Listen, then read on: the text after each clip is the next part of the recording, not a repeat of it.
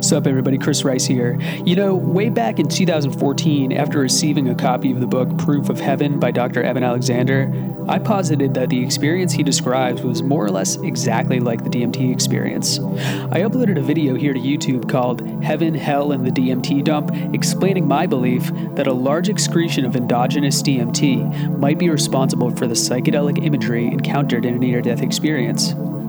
Well, you know, now there is scientific research validating my claim. Scientists studied dozens of cases of near death experience and juxtaposed this data with explanations of the DMT experience and came to the conclusion that they are essentially the same experience and that people were describing more or less the exact same thing.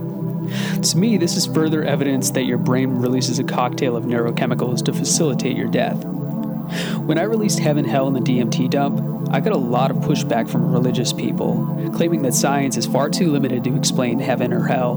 And I'm not disputing this. Instead, what I argue in that video, and I argue here as well, is that all evidence we have of heaven or hell comes from the near death experience, and that near death experience itself is due to the secretion of DMT. But this still leaves room for the question of why. Why does our brain produce this chemical? Why does it release it when it believes we are going to die?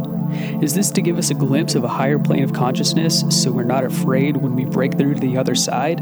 Or is it a way of tricking your ego into relinquishing control so your organs are free to die?